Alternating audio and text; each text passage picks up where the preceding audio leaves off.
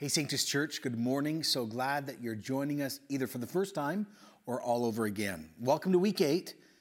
We're almost near the end. As a church, we have been slowly, methodically trying to wrestle down, intellectually working through unbelief, skepticism, doubt, deconstruction, recon- reconstruction, and the Christian faith. So, you that are long term followers of Jesus, you that have just crossed the line of faith, you that are curious, you that are seeking, you that are outright skeptics and believe nothing or something that's not Christian, you're welcome.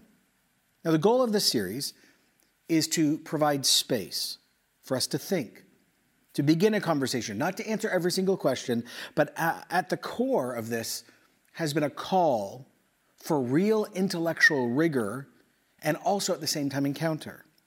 Like I've shared for the last two weeks, in a Christian worldview, faith is not crossing your fingers, closing your eyes, and hoping this mythological idea is true. It's not a blind leap in the dark. Faith in a Christian worldview is informed, factual trust. It's fact and encounter mixed together. And the trust, of course, implies relationship. Let me just use the image of marriage. It's one thing to know marriages exist. It's one thing to know that a marriage can be out there. It's another thing to hear people talk about marriage. It's another thing to observe people who are married. It's another thing to even attend a wedding and observe friends or family get married. It is another thing for you to walk down the aisle and become married yourself. Marriage is what? Factual? Yes. Intellectual? Yes. Experiential? Oh, yes. And that's what this whole conversation is, is about. It's factual, it's intellectual, it's mixed. Now, over the, over the last two weeks, we've looked at history and ask questions like what's the difference between science and history? Is history accessible? What are the rules of accessing history? Can we use that criteria to know did Jesus exist? Are the Gospels even trustworthy as historical documents? Were there others outside of the Bible that can verify stuff we find in the Bible? Was there any reputable leader or historian said, actually, yeah, all that stuff happened? Was there people during the time of Jesus or the early church that were not Christians that said, well, actually, we don't believe any of this, but yes, Jesus Jesus was around and he was killed on a cross and he was buried. That was two weeks ago. Last week, we dealt with all the conspiracy theories floating out there in books, podcasts, and of course on the internet. Like the idea of physical resurrection was an idea that everyone believed 2,000 years ago, and the Christians just hijacked it and used it to their own advantage. Or actually, no, the idea of the Son of God rising or dying and rising comes from deeply old religions, older than Christianity, and also was just co opted by Christians. Or Jesus appeared to die, but he didn't really die, or Jesus' body was stolen, or everyone went to the wrong tomb, or everyone just went to the local cannabis store and got high, or went in the forest and ate the wrong mushroom, and they all hallucinated that Jesus was alive, or actually, this is just all made up. This is a, a vast conspiratorial lie. That was last week. Now, today, as we keep going, we're going to continue to wrestle down some of the greatest challenges. And again, if you're a seeker or a skeptic or a Christian, most of us sitting here in 2022 probably don't catch some of this, and it matters. The very first one of these that I'm going to talk about today, we, we touched on on Easter Sunday morning. Now, some of you have joined us since, some of you weren't able to be with us. So let's begin here. This is how Luke records uh, the resurrection account in Luke 24 1. On the first day of the week, very early in the morning, the women took spices they had prepared and they went to Jesus' tomb. They found that the stone had been rolled away from the tomb, and when they entered, they did not find the body of the Lord Jesus. While they were wondering about this, suddenly two men in clothes that gleamed like lightning stood beside them. In their fright, the women bowed down with their faces to the ground, but the men said, Why are you looking for the living among the dead? He is not here, he is risen. Now, I shared this a few weeks ago, and I also shared this in 2016. This is how you do not build the biggest lie in history. Beyond everything we've worked through over not just the last two weeks, but eight weeks, what I just read is so incredibly important. Now, again, it's so hard for us to hear this, so hard for us to swallow, but in this time, in these cultures, you would never, never, never, never think of using women to be the firsthand witnesses to the largest lie in history. You just would never do this. Why? Because their story would kill the story before it got off the ground. What I'm going to do is I'm just going to read some Jewish and Roman and crossover between Roman and Jewish statements about the trustworthiness, the worth and the legal standing of women in these, in these environments. The first is from the Talmud, which of course is the Jewish sort of summary of Jewish history, of law, of rabbinical pastoral interpretation. Here's one of them The world cannot exist without males and without females. Happy is he whose children are males, and woe to him whose children are female. Starting point. The next one comes from Josephus, who, again, we found out is a renowned, known Jewish man who, during the same time of the early church, was writing history from a Jewish and Roman standpoint, lived in Roman context and Jewish context. And, and listen to what he says. But let not the testimony of a woman be admitted on the account of the levity and boldness of their sex. Too emotional, can't trust them. Nor let slaves or servants be admitted to give testimony on the account of the ignobility of their soul, since it is possible, probable they may not speak truth either out of hope of gain or fear of punishment. In other words, a slave and a woman are on the same level when it comes to legality. Don't trust them. Here's another thing from the Talmud any evidence which a woman gives is not valid to offer. Also, they themselves are not valid to offer. This is equivalent to saying the one who's rabbinically accounted as a robber is qualified to give the same evidence as a woman. In other words, a woman's legal testimony was put on the same level as a criminal. One of the famed historians during Roman times uh, wrote about Caesar Augustus, who, of course, was the emperor during the time of Jesus, and his opinion of women comes out here. Whereas men and women had always sat together, Augustus confined women to the back row, even at gladiatorial shows. No women were allowed at all to witness athletic contests. Indeed, when the audience was clamoring at the games for a special boxing match to celebrate Augustus's appointment as chief priest, Augustus postponed this till the early next morning and issued a proclamation, in effect, that it was the chief desire that women should not attend the theater before 10 o'clock. Here's my point this is not how you build a lie in Jewish, religious Jewish, secular Jewish, or Roman culture. You use women as the linchpin to your story to prove Jesus has come back from the dead. Women were both considered in legal, public, public, legal, and religious settings untrustworthy. No better than a robber, no better than a slave, too emotional, second class at best. See, if someone was going to build a profound lie, they would not use them to be the epicenter of the lie. And beyond that, like I shared last week, 2,000 years ago, Greeks and Romans did not believe in physical resurrection at all, did not want physical resurrection at all. The Jews were the only ones at this moment that believed in the idea of physical resurrection, but it would not happen to one person, it would happen to everyone at the end of time all at once, and then God's judgment would just come. That's, a, that's why, again, I love this, why N.T. Wright wrote Christianity was born into a world where its central claim was known to be false. Jews thought it was false, Romans, Greeks, everyone. Many believed the dead were non existent outside of the Jewish faith. No one believed in resurrection. That is why, as a historian, I can't actually explain the rise of early Christianity unless Jesus rose again, leaving an empty tomb behind him. See, it is the very central claim of Christianity that Jesus lived, died, and physically rose from the dead, which is crazy in itself.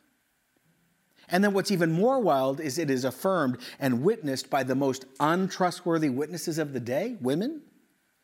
And yet, women, Mary Magdalene and this group, another name is Joanna, there's a whole group of them, they are the foundation of the story of the resurrection for Matthew and Mark and Luke and John, and even in 1 Corinthians 15 with Paul. If this was a fabrication or invention or seduction, the authors would have used people like Joseph of Arimathea or Nicodemus or Peter or John, any other person other than women. See, this is so significant. With what I just shared with uh, you and what we've talked about for the last eight, eight weeks, this is why you need to start arriving where William Wand did from Oxford University. He was a church historian and, and a world class historian when he wrote, All the strictly historical evidence we have is in favor of an empty tomb. And those scholars who reject it must recognize they are doing so on some other ground other than scientific history, the act of researching science well, uh, scientific history well. Now, there's more. Remember, we learned this two weeks ago. You're not only looking to see if people who liked the person said, oh, yeah, yeah, yeah, this is all true. You're always looking to see how enemies interact with the story. What do we do with those that hated Jesus and suddenly and deeply are changed and they start believing in Jesus and following Jesus? Let's call them the latecomers to the party. Let's, let's just take an honest moment to talk about James and a guy named Paul. Now, James wrote a letter in the New Testament called the Book of James. He was a major church leader, but that's actually the end of the story. James was Jesus' half brother. He was one of Mary and Joseph's kids. He grew up with Jesus. He saw everything. He later, of course, becomes the leader of the Jerusalem church. You can read about that in Acts 15. But he was not always a follower of Jesus. He was not a fan of Jesus, and he had access to Jesus from childhood forward. Now, when we read the Gospel of Mark, twice the majority of Jesus' family tries to shut Jesus down and shut him up, and James is one of them. It reads like this in Mark 3:21. When his family heard about this, they went to take charge of Jesus, for his family said, "Jesus is out of his mind." Oh. Later, Mark 6:1, Jesus left there and went to his hometown. He went to where he grew up. Accompanied by his disciples, he began to teach in the, in the synagogue, the local church, and many who heard him were amazed. Where did this man get these things? They asked, I mean, what's this wisdom that has been given to him that he even does miracles? Isn't this the carpenter? Isn't this one of Mary's sons and the brother of James and Joseph and Judas and Simon? Aren't his sisters here with us? Oh, and they took offense at him. And Jesus said, only in his hometown, among his relatives, on his, in his own house, is a prophet without honor. James and much of his family did not believe Jesus' claims. They weren't seekers. They don't care about his miracles or his profound teaching. They thought Jesus was crazy. They thought Jesus was a liar. They thought maybe he was demon possessed. They were angry. They wanted to shut him up and shut him down. He's a danger to himself, and he was a danger to them and their family's reputation. It took years. Jesus' life, James didn't buy in. Jesus' miracles, James didn't buy it. Jesus' teaching, nope, wasn't moved at all. Jesus' death doesn't seem to move him. Only when James, you got to catch this, says that he meets his half brother alive after he knows he's been crucified and murdered. Only then does James say that actually my brother is what he claimed. It took a post resurrection experience to convince James this was all true. Only, here it is, when he met his dead brother fully alive does he believe. Now, I know lots of you have lost people. Now, I want you to imagine that person you've lost that you love suddenly, three days, five days, a year, comes back from the dead and sits with you. That's the only way you would believe this is true. This is what happens to James. 1 Corinthians 15, 7, then Jesus appeared to James, then the apostles. Now, we know from both Christian and non Christian sources that James ends up being murdered for preaching about Jesus. Jesus' life, death, and resurrection. Now, I want you to catch this. How did James move from enemy and access to the inside, family member, to cynic, to skeptic, to doubter, to believer, to leader at the center of the early ancient Christian community, and then being murdered? Why? Because of a lie? A really good story that convinced him because he would benefit from this. Remember, at this moment, there is zero benefit for being a Christian. There's no gain, there's no reputation, there's no money, nothing. What? Because they showed James the wrong tomb? No, no. James simply says, I didn't believe any of this. My mom, think about this. My mom's Mary. I didn't even believe her. But I did believe when I met my dead brother physically alive. That is the only thing that convinced him. And then he ends up giving the life, his life for the one he hated. Oh, then there's a guy that many of you would call or know as Paul or St. Paul, but his original name was Saul of Tarsus. Now, I wrote this years ago, let me do it again. This is who Saul was. Saul religiously was like the person who got the Pulitzer for writing, or the Oscar for acting, or the Victoria Cross for military bravery, or the gold medal at the Olympics, or the Nobel Peace Prize. I mean, this guy was the real deal. Not just Jewish, educated as a Roman citizen, grew up in Tarsus, a major cosmopolitan center like New York, London, Hong Kong, or Toronto. Spoke multiple languages, wrote in multiple languages. He'd have the equivalent at least of one, maybe two PhDs. And he studies under Gamaliel, who's one of the greatest teachers in Judaism of all time. And he actually was his personal understudy. He hated Christians. He thought that they were, the infect, they were an infection or a virus destroying the true Jewish faith. The story becomes really clear in the book of Acts. There's a guy named Stephen who becomes a Christian and declares that Jesus has risen from the dead. He speaks to the very religious body and political body, the Sanhedrin, saying, This is true and Jesus is who he claims to be. And he gets killed. He's the very first Christian to die for the Christian faith. It says in Acts 7 58 that this community dragged Stephen out of the city and began to stone him. Meanwhile, the witnesses laid their coats at, feet, at the feet of a young man named Saul. Acts 8 1. And Saul approved of their killing Stephen. And on that day, a great persecution broke out against the church. Saul began to destroy the church, going from house to house. He dragged off both men and women and put them in prison. Now remember, all this is happening between a year and a half and three years of Jesus' death and resurrection. Acts 9. Saul went to the high priest and asked him for letters to the synagogues in Damascus. So if he found anyone who belonged to the original name of the movement is the Way, whether men or women, he might take them as prisoners to Jerusalem. Now, this is again why this is important. This historical fact matches history. In 6 AD, extradition abilities were given to the high priest under the Roman provincial administration. In other words, what the Romans said is to the extended Jewish community that lived across the Roman Empire, sort of in these small pockets, you are responsible to maintain law and order among yourselves. So the high priest actually had the ability to deal with stuff in countries that were far away or cities far away. Now, at this moment, the high priest who he's getting letters from is Caiaphas, the same one that ordered the killing of Jesus. So Saul goes, We got to shut this down. Verse 3, chapter 9. Saul near Damascus on his journey, suddenly a light from heaven flashed around him. Saul fell to the ground, heard a voice saying, Saul, Saul, why are you persecuting me? Who are you, Lord? Saul asked. Well, I am Jesus, whom you're persecuting. Now get up and go to the city, and, and you will be told what you must do. Now, we don't have time today, but Saul becomes Paul, the greatest thinker of Christianity, writes two thirds of the New Testament. And why does this world class thinker and religious zealot change? Intellect? Facts, advantage, easily gullible. He was unstable. The tomb was empty, so he just went and looked, oh, it's all true. No, no, no. He claims he physically encountered the physical risen Jesus, like the others had. Paul was one of the greatest Jewish thinkers of his day. He would have fully believed and taught the resurrection was true, but again, it would happen to everyone at the end of time, not just to one person.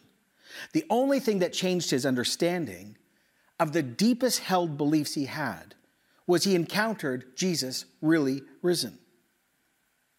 So you got women at the epicenter of the story, which should kill the story, and yet the story explodes. Remember, it's 2022 today because history is divided by the resurrection of Jesus. You got James, who had access to him his whole life, doesn't believe, then says he met him with no advantage. And then you got Paul, radically changed. How not to build a lie. Why would Jesus' deepest critics and enemies become followers when there's no advantage and actually both of them end up getting killed? Because they actually, truly met Jesus. Now, this brings us back to a critical idea. When Jesus was walking around on the earth and he was doing ministry, what did he actually think about himself at the core of who he was? Because that helps us understand. Now, there are two titles that Jesus really liked that bring this home Son of Man and Son of God. Remember, Jesus was Jewish. He did almost all of his ministry in Jewish environments. Jews believe there's only one true living God. He's alone, of, he's alone worthy of worship. And, and this drives home the point something more is going on than meets the eye. Just stick with me for a moment as we work this through. Jesus' favorite description of himself was Son of Man. Now, when Jesus, and he used it multiple times, when Jesus was on trial, just before he's executed, listen to the interactions between the lawyers and pastors of the day and Jesus. It's found in Mark 14 60. Then the high priest stood up before them and asked Jesus, Are you not going to answer? What is this testimony these men are bringing against you? But Jesus remained silent. He gave no answer. Again, the high priest asked him, Are you the Messiah, the Son of the Blessed One? I am, said Jesus, and you will see the Son of Man sitting at the right hand of the Mighty One and coming on the clouds of heaven. And the high priest tore his clothes. Why do we need any more witnesses? You've heard the blasphemy. What do you think? And they all condemned Jesus worthy of death. Now, why in the world is Jesus worthy, worthy of death? What does this all mean? Well, to understand Jesus and understand the New Testament, and to understand the whole Christian faith, you actually have to know your Old Testament. Any Jew hearing Jesus or others calling himself or him Son of Man would totally know where this comes from. This, connect, this connects all the way back to the prophet Daniel. And in Daniel 7 9, he has this incredible vision, and you just need to listen to it. As I looked, thrones were set in place, and the Ancient of Days, God, took his seat. His clothing was white as snow, hair on his head white like wool, his throne flaming with fire, its wheels all ablaze, a river of fire flowing coming out before him. Thousands upon thousands attended him. Ten thousands, some ten thousand stood before him. The court was seated, the books were open. Now, verse 13. In my vision, at night I looked, and there before me was one like a son of oh, man Coming with the clouds of heaven, he approached the Ancient of Days and was led into God's presence. And the Son of Man was given authority, glory, and sovereign power. All nations and all people of every language worship the Son of Man. His dominion is an everlasting dominion that will not pass away. His kingdom is one that will never be destroyed. So, what Daniel saw long ago is now understood. The Ancient of Days is God the Father, and the Son of Man is Jesus. And Jesus claims, Yep, that's me. And notice that the Son of Man does not just get authority, it says that everyone worships him. But if you're a Jew, you know only God gets worship. And that's why they thought Jesus deserved death, because when you claimed to be the Son of Man, you were saying you were equal with, you had unity with, you were God. Jesus was claiming he was God. What? Stay with me. Years earlier, before this, amount, this, this account, in Mark 2 3, says some men came bringing to Jesus a paralytic carried by four of them. We all know the guy's paralyzed and unable to walk, but see, there's so much more we miss. In the Old Testament, being lame made you spiritually impure before God. The blind, the lame, and the cripple were not eligible for full participation in religious services and activities. Why? Because if you were born lame or cripple, either, ready, you had sinned or your parents had sinned. So it was bad enough he couldn't work, not have everyday experiences we all love. He was, in his view and everyone else's view, on, on the outs with God. Okay, now, now watch this. Since they could not get him to Jesus because of the crowd, they made an opening in the roof above Jesus. After digging through the roof, they lowered the, the, the mat, uh, the mat the paralyzed man was laying on. And when Jesus saw their faith, he said to the paralytic, Son, your sins are forgiven. I'm sure the reaction of the guy was disappointment. I mean, another big Christian bumper sticker, another re- useless religious tweet. Thanks for making me feel good for a moment, but it doesn't matter. I want to be healed. I want to do things that I've dreamed about and fantasized about. I want to run around. I, I want to have this experience, but you, some roaming teacher, sort of prophet, says your sins are forgiven. Now, he doesn't know actually his sins have been forgiven verse 6. Now, some of the teachers of the law were sitting there thinking themselves, why does this fellow talk like that? He's blaspheming. Who can forgive sins except God alone? See, if Jesus is not divine, he's just committed the sin of blasphemy. Either he's God, he's mad, he's bad. There's no other option. They knew that this was an implicit divine claim. Jesus is smiling, saying, Yeah, exactly. And what he's about to do with his deeds will prove it. No, notice, Jesus never disagrees or never disputes the idea that only God can forgive sins. He's like, yep. Immediately, Jesus knew in his spirit that this was what they were thinking in their hearts. And he said, Why are you thinking these things? Which is easier to say to the paralytic, Your sins are forgiven, or get up and take your mat and walk? I'm sure the question hung over the air. Uh, there's n- no way to know if someone's sins are forgiven. Just because some stranger says, Your sins are forgiven, how do you know?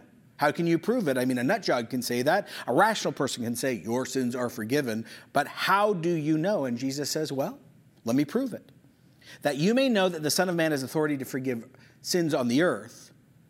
He said to the paralytic, I tell you, get up, take your mat, and go home. And he did. You say only God can forgive sins? Watch me as a human prove it. I'm fully God and fully human. I don't only forgive sins, I overcome sickness. Later, Jesus is meeting with another group of religious leaders, and, and he goes way farther than he has before. It's in John 8, 56. Jesus says to his fellow Jews, Your father Abraham rejoiced at the thought of seeing my day. He saw it and he was glad. And they said, You're not 50 years old, and you've seen Abraham? Very truly, I tell you, Jesus answered, Before Abraham was born, I am. At this, they picked up stones to stone him. Why?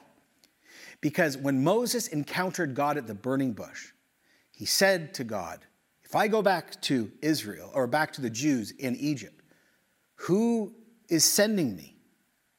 And what's your name? And in verse 14, God says, I am who I am.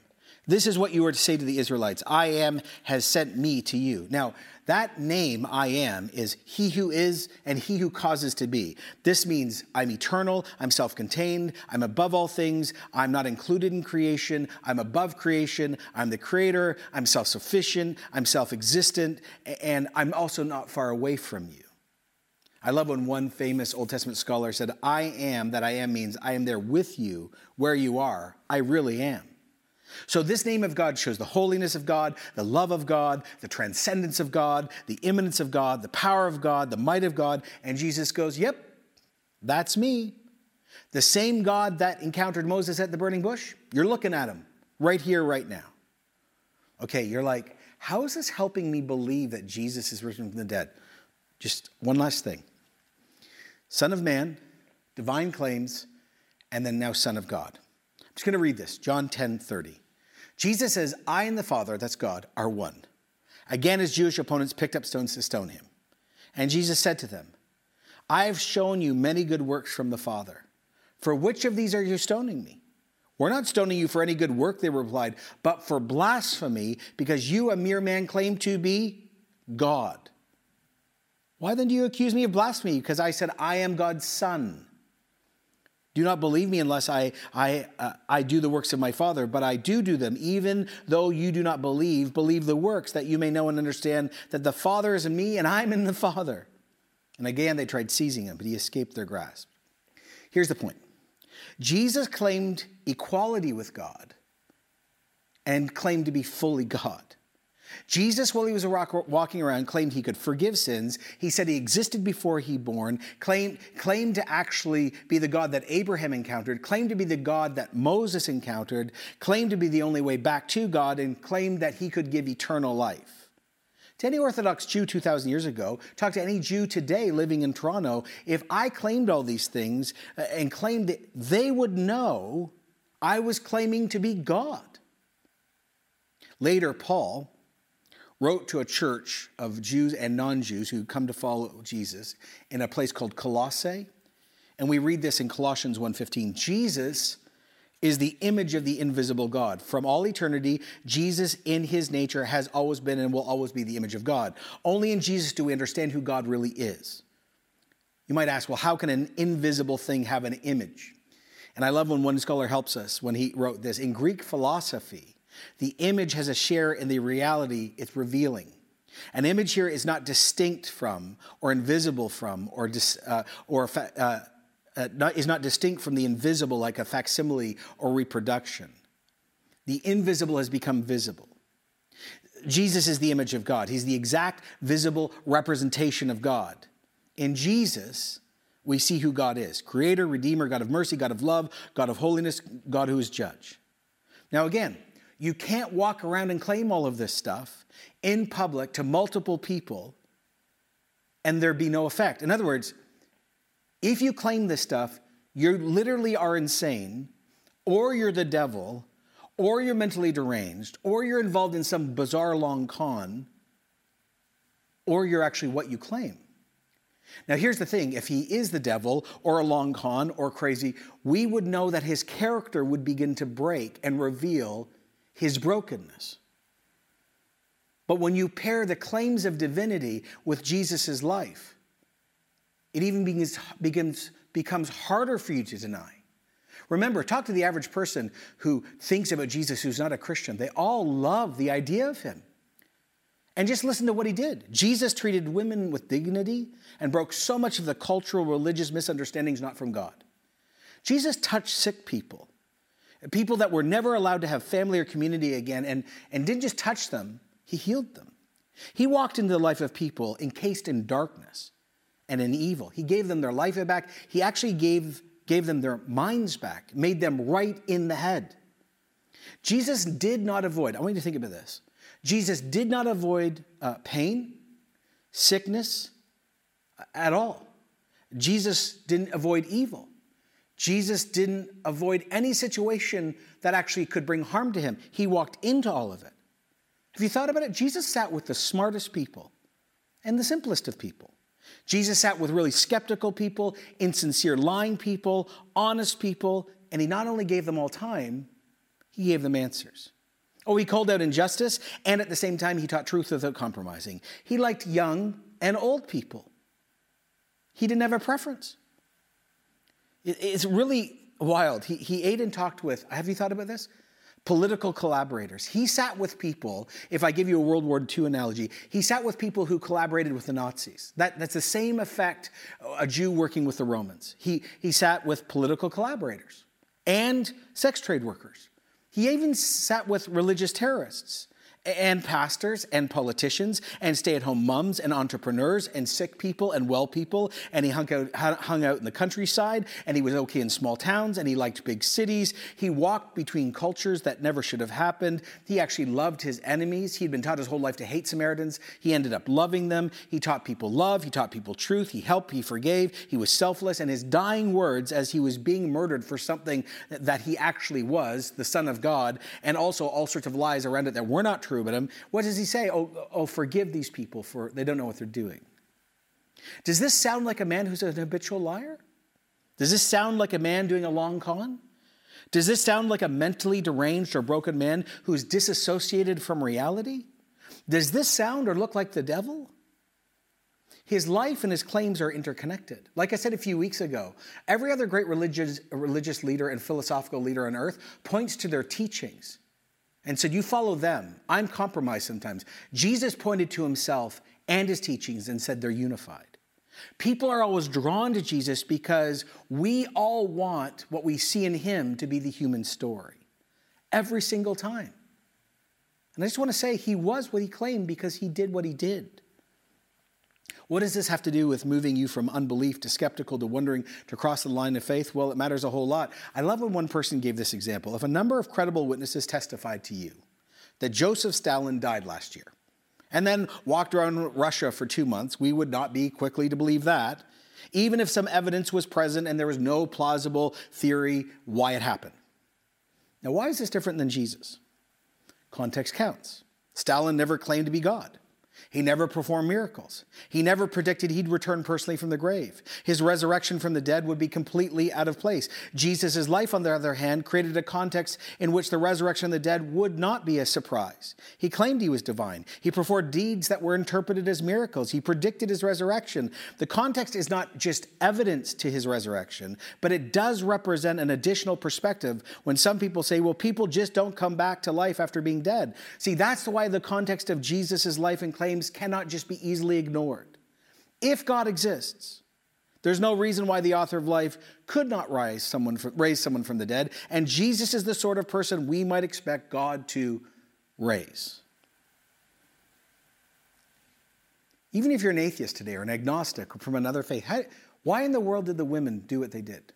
What was so radical that Jesus' half brother and Jesus' greatest enemy did this? And how do you reconcile the, the insane claims of Jesus and yet actually the unbelievable character of Jesus?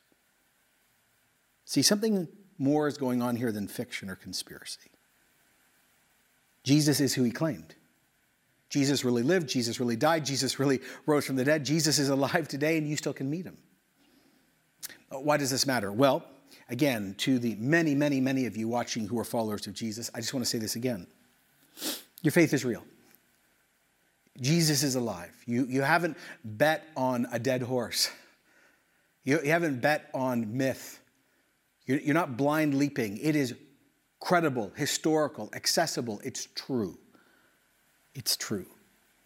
But can I challenge you as a Christian, if you are one today?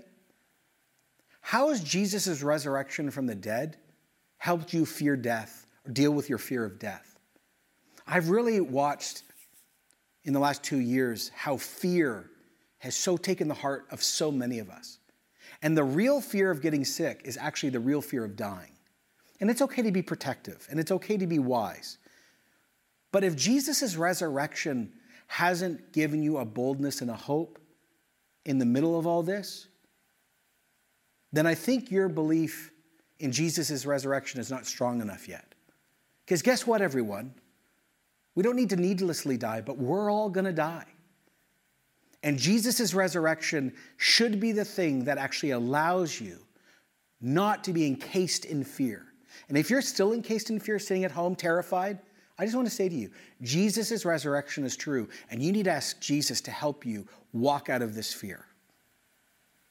Also, I just want to say this. You know, as we're going to, Sam and I, in the next few weeks, not next week, but the week after, we're going to start talking about what we're going to do with church, how we're going to rebuild, what's the next season for Sanctus and other churches. And I just want to say if Jesus is alive, if he's really alive, he's really come back from the dead, he's really given us his spirit, there really is eternal life, then how is this amazing truth affecting your life right now? Like, if he's truly alive and you have eternal life, is it really affecting your giving? Like, are you giving to kingdom initiatives anymore? Are you giving time? Like, are you volunteering? Like, what are you doing for the kingdom of God? Last two and a half years, a lot of us just became real comfortable with doing very little. And now this moment is passing. That comfortability is turning into apathy. And I, I just want to challenge you if Jesus is alive and you really believe he's alive, and you know that actually death doesn't really have the final say, how is that impacting your giving, your serving, your gift based ministry, your rebuilding, your telling friends and neighbors about Christ? Like, if the couch has become your life, or actually you've just become comfortable and you're not engaging in the things of Jesus, then the resurrection story is not strong enough for you or it's not, or it was, and it needs to be strong again.